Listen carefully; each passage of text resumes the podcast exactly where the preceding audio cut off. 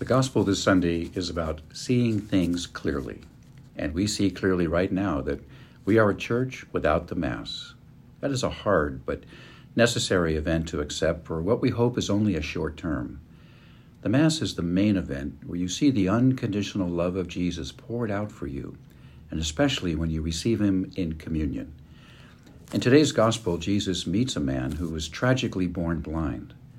In those days, any handicap was considered a punishment from God for some sinful behavior. People even believed your handicap could come from your parents' sin. How ridiculous is that? Jesus quickly debunks all those ideas, and we can be grateful for that.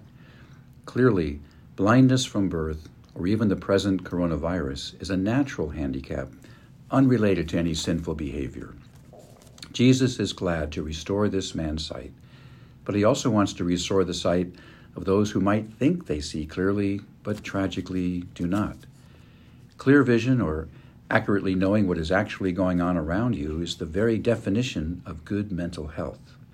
Getting things out of perspective, exaggerating issues, or holding superstitious ideas is not good vision. Getting the crowd to see accurately is our Lord's goal in this gospel. This could be his great lesson for facing the coronavirus as well.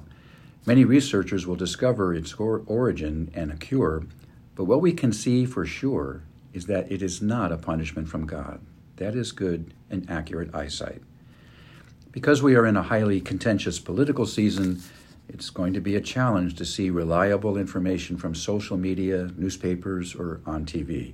That is also just recognizing the very politically biased world we live in right now. What we know for sure is that we now live without the Mass, but fortunately not without our Lord, who is always with you in prayer. Never lose sight of that.